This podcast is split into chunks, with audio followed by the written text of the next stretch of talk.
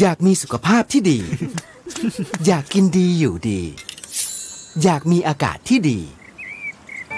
ทุกความอยากจะเป็นจริงได้แค่เราลงมือปลูกเพราะชีวิตที่ดีคือชีวิตที่มีต้นไม้อยู่ล้อมรอบปลูกแล้วแชร์เพื่อส่งต่อแรงบันดาลใจสู่อนาคตที่เป็นจริงมาร่วมปลูกเพื่อเปลี่ยนไปพร้อมกันปลูกที่ใจเปลี่ยนเพื่อเมืองปตท.สานพลังสู่ความยั่งยืน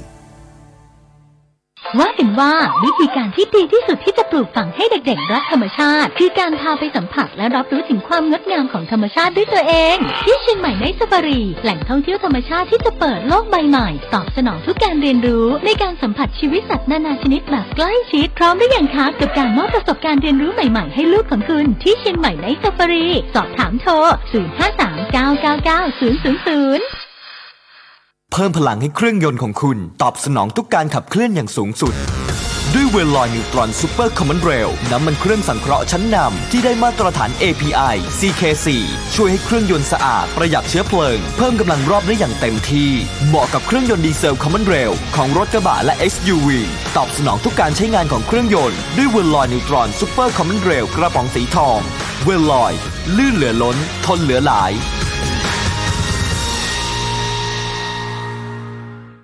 เจาะลึกข่าวเด่นวิเคราะห์เรื่องดังพร้อมกรุยทางการค้าการลงทุนตลาดอาเซียนและทั่วโลกในแง่มุมที่คุณไม่รู้มาก่อนกับผู้เชี่ยวชาญตัวจริงอดุลโชตินิสากรทุกวันจันทร์ถึงศุกร์เวลา เก้าโมงสี่สิบห้า ถึง สิบโมงในรายการ Global อาเซียน ทางมิติข่าว เก้าสิบจุดห้า Smart News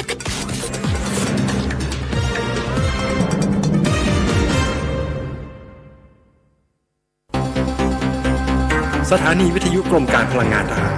พลังงานทหารพลังการทำไทย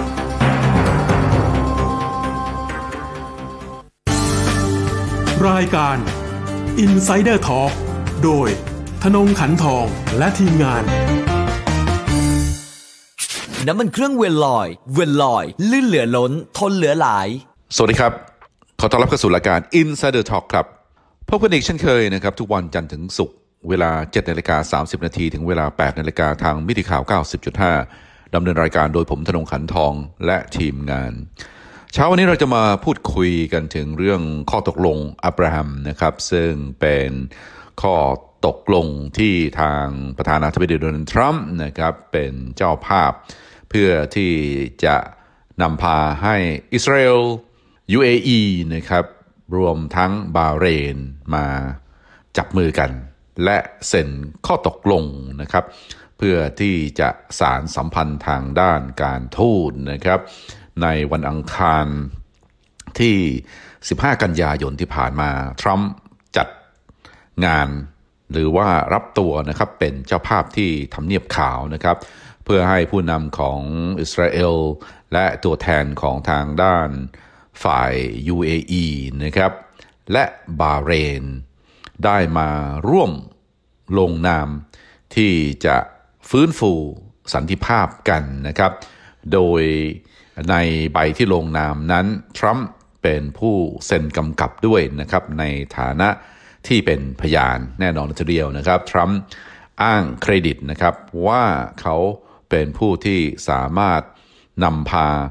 ซึ่งข้อตกลงซึ่งถือว่าเป็นประวัติศาสตร์เลยทีเดียวนะเพราะว่าทางอิสราเอลเป็นประเทศที่เป็นไม้เบื่อไม้เมานะครับกับกลุ่มประเทศอาหรับเนื่องจากว่าอิสราเอลนะครับเป็นรัฐที่ก่อตั้งขึ้นมาใหม่นะครับโดยการสนับสนุนช่วยเหลือของทางด้านอังกฤษและนโยบายการต่างประเทศของสหรัฐอเมริกาในช่วงที่ผ่านมานะครับโดยเฉพาะอย่างยิ่งหลังสงครามโลกครั้งที่สองก็เอื้ออำนวยนะครับเพื่อที่จะให้เกิดรัฐจิวนะครับ Jewish State นะครับหรือว่าประเทศอิสราเอลขึ้นนะครับในดินแดนของปาเลสไตน์โดยชาวยิวนะครับที่อพยพมาอยู่ในดินแดนปาเลสไตน์และต่อมาเปลี่ยนชื่อนะครับเป็นอิสราเอลส่วนมากจะเป็นยิวจากทางด้านยุโรปนะครับโดยเฉพาะอย่างยิ่งช่วงหลังสงครามโลกครั้งที่สองก็มีชาวยิวนะครับชาวยุโรปเชื้อสายยิวอพยพเข้ามาอยู่ในประเทศอิสราเอลเป็นจำนวนมากจนกระทั่งนะครับมีการก่อตั้งเป็น ประเทศได้อย่างทางการช่วงหลังสงครามโลกครั้งที่สองหลังจากนั้นเองอิสราเอลพยายามนะครับที่จะรุกคืบในการที่จะยึดดินแดนของชาวปาเลสไตน์ทำให้อิสราเอลกลายเป็นศัตรูของกลุ่มประเทศอาหรับที่รายล้อมเนื่องจากว่ากลุ่มประเทศอาหรับก็ต้องมีพันธะนะครับ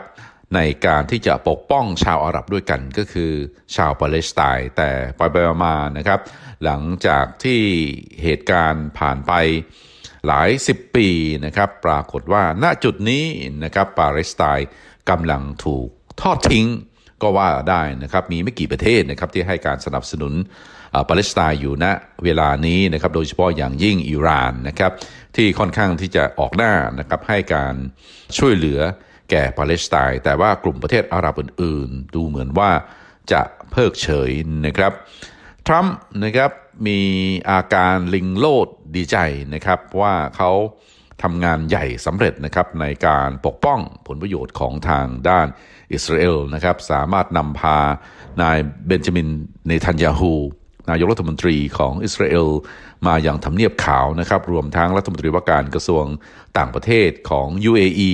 รวมทั้งบาห์เรนนะครับให้มาร่วมลงนามเพื่อที่จะฟื้นฟูสันติภาพได้นะครับทั้ง ยู เอ อี และบาห์เรนนะครับเป็นประเทศที่สามและเป็นประเทศที่สี่ตามลำดับนะครับของกลุ่มประเทศในโลกอาหรับอาหรับนะครับที่ให้การรับรองหรือว่ามีความสัมพันธ์นะครับกับทางด้านอิสราเอลนะครับก่อนหน้านี้อียิปต์และจอร์แดนนะครับเป็นสองประเทศอาหรับที่ได้เปิดประตูนะครับสารสัมพันธ์กับทางด้านอิสราเอลส่วนประเทศอาหรับอื่นๆบอยคอตอิสราเอลนะครับเนื่องจากว่าอิสราเอลเป็นประเทศที่เกิดใหม่และเข้ามานะครับ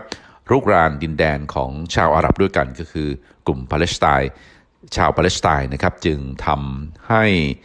เกิดข้อพิพาทหรือว่าเกิดสงครามในตะวันออกกลางสงครามในตะวันออกกลางในช่วงที่ผ่านมาก็คือสงครามนะครับที่ต้องการที่จะปกป้องผลประโยชน์ของทางด้านอิสราเอลนะครับประธานาธิบดีทรัมป์นะครับบอกว่าเขาหวังว่าประเทศอาหรับอื่นๆนะครับจะดำเนินรอยตามด้วยการกลับมาสารสัมพันธ์นะครับทางด้านการทูตนะครับกับทางด้านประเทศอิสราเอลทรัมป์พูดอย่างนี้นะครับหลังจากช่วงเวลาหลายสิบปีที่ผ่านมาของการแตกแยกแบ่งแยกและความขัดแย้งตอนนี้นะครับเราเริ่มต้นมิติใหม่นะครับของตะวันออกกลางใหม่นะครับนี่คือสิ่งที่ทรัมป์พูดเราอยู่ที่นี่ในช่วงบ่ายวันนี้เพื่อที่จะเปลี่ยนเส้นทางของทางด้านประวัติศาสตร์นะครับส่วนนายกรัฐมนตรีของของอิสราเอลนะครับนายเบนจามินเนทันยาฮูก็ออกมาพูดนะครับในทำนองเดียวกันนะครับว่าวันนี้เป็นวันที่สำคัญทางประวัติศาสตร์เป็นอย่างยิ่งเพราะว่ามันเป็นจุดเริ่มต้นนะครับของรุ่งอรุณของสันติภาพก่อนหน้าที่จะเซ็นข้อตกลงสันติภาพกับ ยู เอ อี ความจริงแล้วนะครับมีความพยายามนะครับของทางฝ่ายทำเนียบขาวโดยนายเจเร็ดคุชเนอร์ลูกเขยของทรัมป์นะครับสามีของอีวานกาทรัมป์นะครับซึ่งเป็นลูกสาวของทรัมป์มีบทบาทอย่างมากเลยทีเดียวเป็นหนึ่งในคีย์แมนนะครับหรือว่าบุคคลสำคัญที่เดินเรื่องเพื่อที่จะให้อิสราเอลสามารถที่จะอยู่ได้ในตะวันออกกลางและก็สามารถที่จะสร้างสัมพันธไมตรีกับกลุ่มประเทศอาหรับได้นะครับท่ามกลางศัตรูที่รายล้อมนะครับศัตรูเบอร์หมายเลขหนึ่งของทางด้านอิสราเอลก็คืออิหร่านแน่นอนเลยทีเดียวนะครับเป็นไม้เบื่อไม้เมากันนะครับในขณะเดียวกันซาอุดิอาระเบียก็เป็นศัตรูกับอิหร่านเหมือนกันเป็นที่ น่าสนใจนะครับว่าทางซาอุดิอาระเบียยังไม่ได้แสดงทีท่าออกมาอย่างไรแต่เราทราบกันดีนะครับในตะวันออกกลางในโลกของ อาหรับแล้วซาอุดิอาระเบียนะครับเป็นผู้นำของฝ่ายมุสลิมสายซุนนีนะครับส่วนอิหร่านเองเป็นผู้นำของมุสลิมสายชีอะห์นะครับทั้งซาอุดิอาระเบียและ ยู เอ อี นะครับหรือว่า United Arab Emirates นะครับเป็นพันธมิตรคู่หูกันนะครับที่จับมือกันอย่างแน่นหนาเลยทีเดียวเพื่อที่จะต้านอิทธิพลของทางด้านอิหร่านในตะวันออกกลางในขณะเดียวกันก็มองชายตาไปอีกข้างหนึ่งนะครับเมื่ออิสราเอลดำเนินนโยบายทั้งทางด้านทหารทางด้านความมั่นคงหรือว่าดำเนินนโยบายในประเทศอิสราเอลหรือว่าในดินแดนปาเลสไตน์นะครับหรือว่ากระทำต่อชาวปาเลสไตน์แต่ว่าก็ไม่ได้ออกมาปกป้องชาวปาเลสไตน์แต่ประการใดเพราะว่าซาอุดิอาระเบียเองนะครับก็อยู่ภายใต้อิทธิพลของทางด้านอังกฤษและก็สหรัฐอเมริกานะครับประเทศซาอุดิอาระเบียก่อตั้งขึ้นมาได้นะครับเนื่องจากว่าอังกฤษนะครับรวมทั้งผู้ปกครองส่วนมากเลยทีเดียวในตะวันออกกลางนะครับประเทศในตะวันออกกลางเกิดใหม่นะครับหลังจากสิ้นสุดสงครามโลกครั้งที่หนึ่ง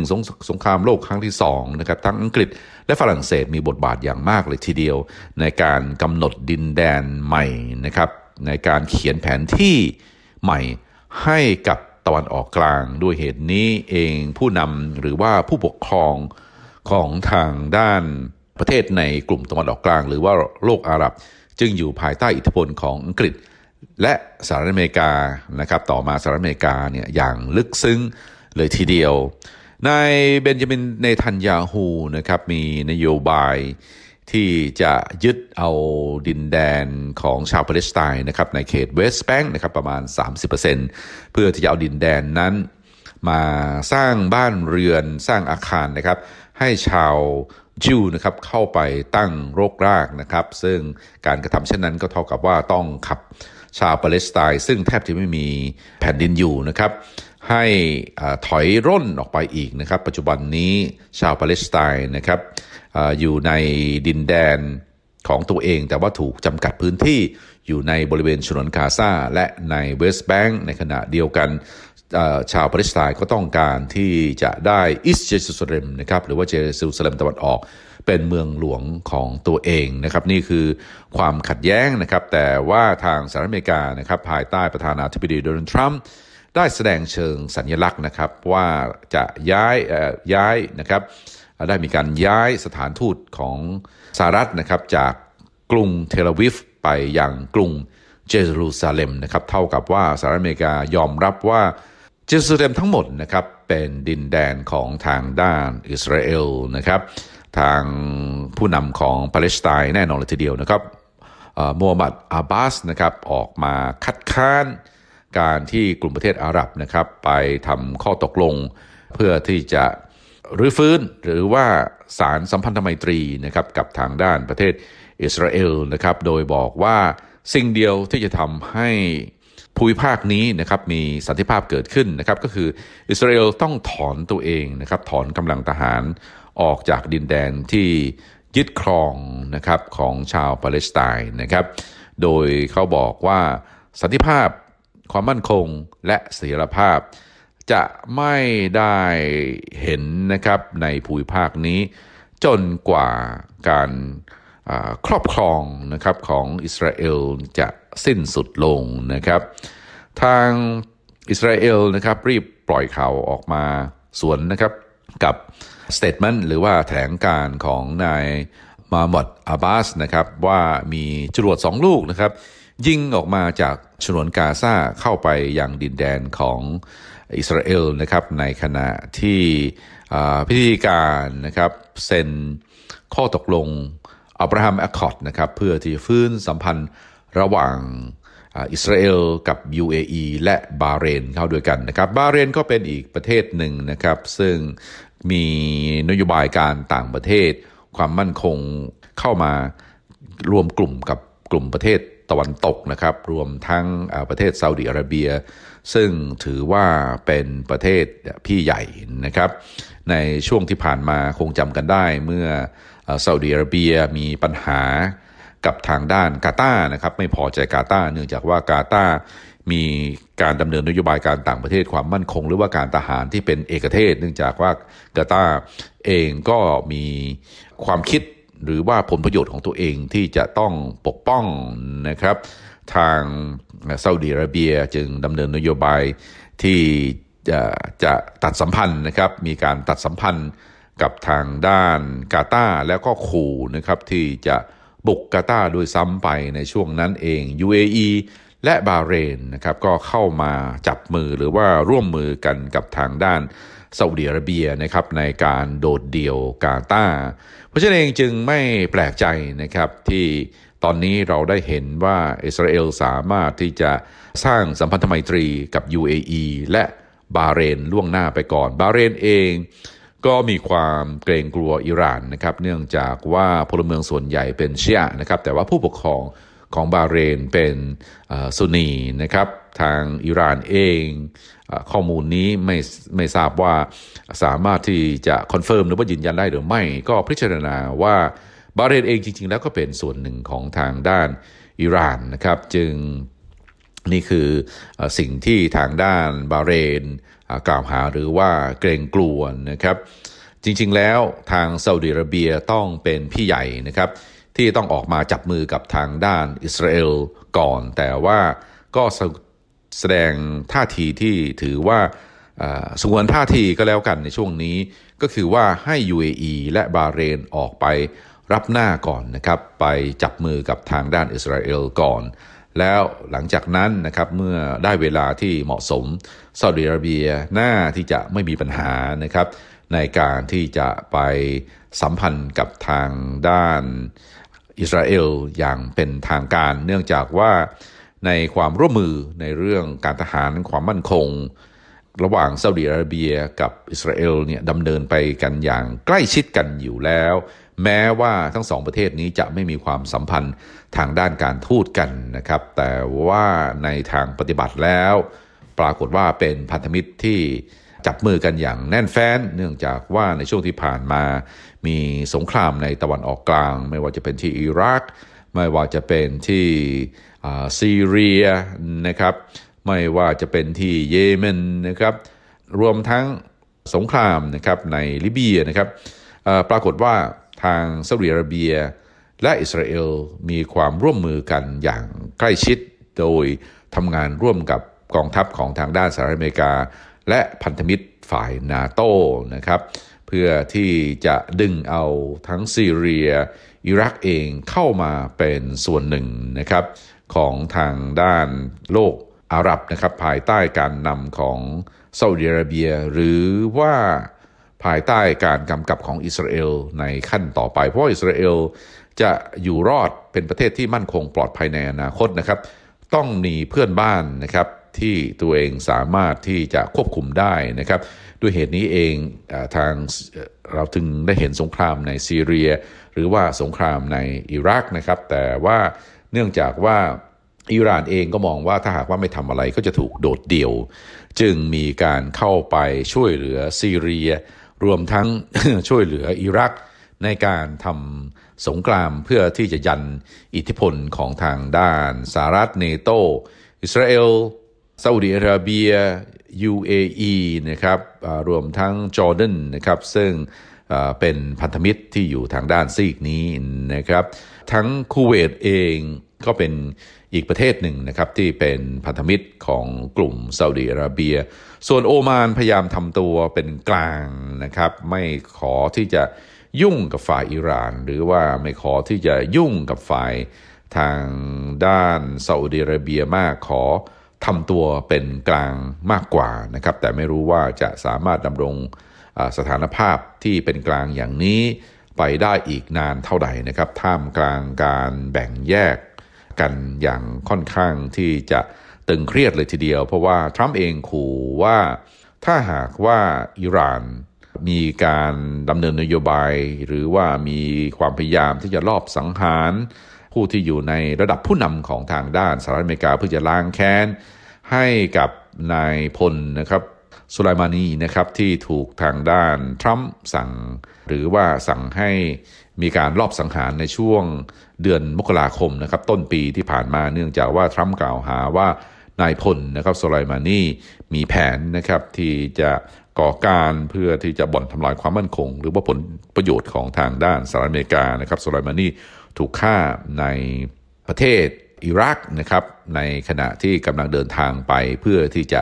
เจรจานะครับแผนสันติภาพในรูปแบบใดในรูปแบบหนึ่งแต่ว่าก็ถูกสังหารไปทำให้อิหร่านโกรธแค้นนะครับมีการชักธงขึ้นสุเหร่านะครับไม่เคยเห็นอิหร่านชักธงขึ้นแดงขึ้นสุเหร่าที่สำคัญนะครับภายในประเทศนะครับธงนั้นจะไม่ลดลงจนกว่าจะสามารถล้างแค้นนะครับให้กับนายพลโซไลมานีได้แต่ทางทรัมป์บอกว่าถ้าหากว่าอิหร่านล้างแค้นอิหร่านจะถูกตอบโต้กลับนะครับร้อยเท่าพันเท่านะครับนี่คือคำเตือนจากประธานาธิบดีโดนัลด์ทรัมป์นะครับทางสหรัฐอเมริกาจ้องนะครับที่จะเล่นงานอิหร่านนะครับนโยบายของทรัมป์ต่ออิหร่านเป็นนโยบายที่เป็นปฏิปักษ์อย่างค่อนข้างที่จะรุนแรงนะครับคล้ายๆกันกับที่ดำเนินนโยบายที่เป็นปฏิปักษ์กับจีนณขณะนี้แต่ว่ากับอิหร่านเองซึ่งเป็นประเทศที่เล็กกว่าการเป็นปฏิบัตินั้นอยู่ในรูปแบบของเรื่องของความมั่นคงและทางด้านการทหารส่วนของจีนนะครับยังไม่ไปถึงเรื่องของการทหารอย่างลึกซึ้งแต่ว่าก็กำลังขยับไปในทิศทางนั้นนะครับเริ่มต้นเรื่องการค้าเรื่องสงครามการค้าสงครามเทคโนโลยีนะครับรวมทั้งเรื่องการบอยคอตการแบนอื่นๆนะครับเรื่องทางด้านการเมืองและตอนนี้สหรัฐอเมริกากับจีนเองก็มีความขัดแย้งกันในทะเลจีนใต้รวมทั้งในช่องแคบไต้หวันอีกด้วยก็ต้องจับตาดูนะครับว่าทางด้านสหรัฐอเมริกาจะมีแผนนะครับที่จะทำสงครามกับอิหร่านหรือไม่ถ้าหากว่าทำสงครามกับอิหร่านแน่นอนเลยทีเดียวนะครับตะวันออกกลางคงต้องลุกเป็นไฟเนื่องจากว่าทางรัสเซียหรือว่าจีนเองก็คงจะไม่นิ่งนอนใจนะครับเนื่องจากว่าเป็นพันธมิตรของทางด้านอิหร่านนะครับที่ผ่านมาพันธมิตรสามประเทศนี้นะครับรัสเซียอิหร่านและจีนสามารถที่จะช่วยนะครับประคับประคองไม่ให้ซีเรียเป็นประเทศที่ล่มสลายนะครับจากการรุกรานของพวกไอซิสที่ได้รับการสนับสนุนจากโลกตะวันตกนะครับเข้าไปล้มประเทศซีเรียรวมทั้งอิรักด้วยนะครับขณะนี้ต้องบอกสามารถบอกได้ว่าโดยรวมแล้วนะครับทั้งอิรักเองหรือว่าซีเรียเองอยู่ภายใต้การกำกับของค่ายทางด้านโลกตะวันออกนะครับก็คือรัสเซียอิหร่านและจีนนั่นเองไม่นับเรื่องของเยเมนด้วยนะครับซึ่งเป็นประเทศที่อยู่ทางตอนใต้ของทางด้านซาอุดิอาระเบียที่มีการทำสงครามกับซาอุดิอาระเบียก็เป็นอีกปัญหาหนึ่งของทางด้านซาอุดิอาระเบียที่ต้องคิดหนักนะครับเนื่องจากว่ามีการทำสงครามมาหลายปีแล้วแต่ว่าไม่สามารถที่จะปิดเกมลงท่านผู้ฟังคงจำได้นะครับในช่วงต้นเดือนสิงหาคมนะครับมีเหตุระเบิดที่ท่าเรือของเลบานอนนะครับทำให้ประเทศพูดง่ายว่าแทบจะล่มจมเลยทีเดียวเนื่องจากว่าเหตุระเบิดรุนแรงมากที่ท่าเรือโดยมีการกล่าวหาว่ามีการเก็บนะครับสารที่ใช้นะครับทำปุ๋ยนะครับเก็บมาหลายปีแล้วไม่ได้มีใครโยกย้ายไป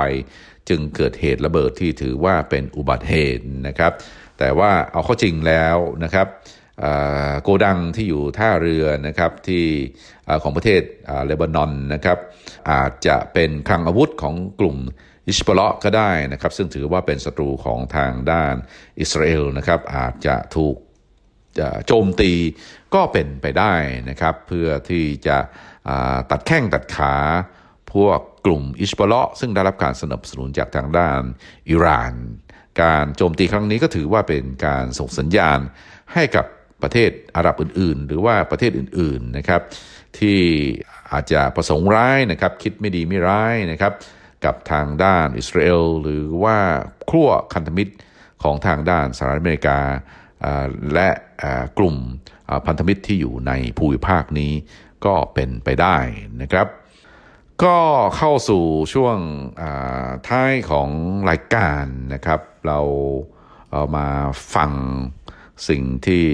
ทรัมป์พูดนะครับน่าสนใจเกี่ยวกับนโยบายของเขาในตะวันออกกลางนะครับ เขาบอกว่านะครับสหรัฐอเมริกาไม่มีความจำเป็นนะครับที่จะเข้าไปยุ่งเกี่ยวในตะวันออกกลางเพื่อที่จะรักษาผลประโยชน์ในเรื่องน้ำมันนะครับแต่จริงๆแล้วที่เข้าไปในตะวันออกกลางเนื่องจากว่าต้องการที่จะปกป้องอิสราเอลนะครับนี่คือนโยบายของทรัมป์นะครับปกป้องอิสราเอลไม่ได้ปกป้องบ่อน้ำมันนะครับเพราะว่าตอนนี้สหรัฐอเมริกาก็เป็นประเทศที่สามารถผลิตน้ำมันและก๊าซธรรมชาติได้อันดับหนึ่งของโลกอยู่แล้วนะครับหลังจากที่ก่อนหน้านี้สหรัฐอเมริกาต้องพึ่งพาน้ำมันจากซาอุดิอาระเบียและกลุ่มประเทศตะวันออกกลางสหรัฐอเมริกามีรีเซิร์ฟหรือว่ามีสำรองพลังงานมากมายแต่ว่าไม่ใช้นะครับไปซื้อของประเทศอื่นมาใช้ก่อนนะครับพอตอนนี้พอได้เวลาสหรัฐอเมริกาจึงหันมาพัฒนาการผลิตน้ำมันเพื่อที่จะพึ่งพาตัวเองด้วยเหตุนี้เองจึงไม่มีความจำเป็นนะครับที่จะต้องพึ่งพาน้ำมันในตะวันออกกลางเหมือนอย่างในอดีตนะครับมิหนำซ้ำนะครับประเทศสหรัฐอเมริกาก็เป็นประเทศผู้ส่งออกพลังงานเหมือนกันจะเห็นได้ว่าหนึ่งในข้อตกลงที่ทางสหรัฐอเมริกาทำกับจีนก็คือให้จีนนะครับต้องซื้อพลังงานจากทางด้านสหรัฐอเมริกานะครับแต่พอมีปัญหาเรื่องความขัดแย้งนะครับในเรื่องสงครามทางด้านการค้าสงครามทางด้านเทคโนโลยีจีนจึงลดการซื้อพลังงานจากทางด้านสหรัฐนะครับและหันมาซื้อเพิ่มเติมนะครับจากอิหร่านหรือว่านะครับสร้างอำนาจการต่อรองเพื่อที่จะซื้อน้ำมันจากทางด้านซาอุดิอาระเบียและประเทศอื่นๆนะครับนี่คือเหตุการณ์หรือว่าพัฒนาการที่เกิดขึ้นนะครับทรัมป์เองนะครับพูดในวันที่แปดกันยายนนะครับที่ผ่านมาในช่วงการหาเสียงการเลือกตั้งที่เมืองวินสตันซาเลมมลรัฐนอร์ทแคโรไลนานะครับเขาคุยโม้นะครับว่าสหรัฐอเมริกามีความสามารถในการพึ่งพาตัวเองทางด้านพลังงานแล้วและถ้าหากว่าโจไบเดนนะครับขึ้นมาเป็นประธานาธิบดีเขาจะทำลายสิ่งนี้เนื่องจากว่าโจไบเดนสนับสนุนนโยบาย Green New Deal นะครับที่ต้องการที่จะลดการใช้พลังงานฟอสซิลที่มีการส่งก๊าซคาร์บอนไดออกไซด์นะครับเข้าไปสู่ชั้นบรรยากาศซึ่งทรัมป์ไม่เห็นด้วยทรัมป์ไม่เห็นด้วยกับข้อตกลง Paris Agreement เพราะฉะนั้นเองถ้าหากว่าทรัมป์ยังคงเป็นประธานาธิบดีสหรัฐอเมริกาจะเป็นผู้ผลิตน้ำมันรายใหญ่รวมทั้งเป็นผู้ผลิตก๊าซธรรมชาติที่ใหญ่ที่สุดในโลกนะครับนี่คือสิ่งที่ทรัมป์ได้คุยโม้เอาไว้ครับสำหรับวันนี้รายการ Insider Talk เวลาหมดลงพอดีนะครับท่านผู้ฟังสามารถติดตามรายการนี้ได้ทุกวันจันทร์ถึงศุกร์เวลาเดียวกันนี้ทางมิติข่าว เก้าสิบจุดห้า สำหรับวันนี้ต้องขอลาไปก่อนสวัสดีครับ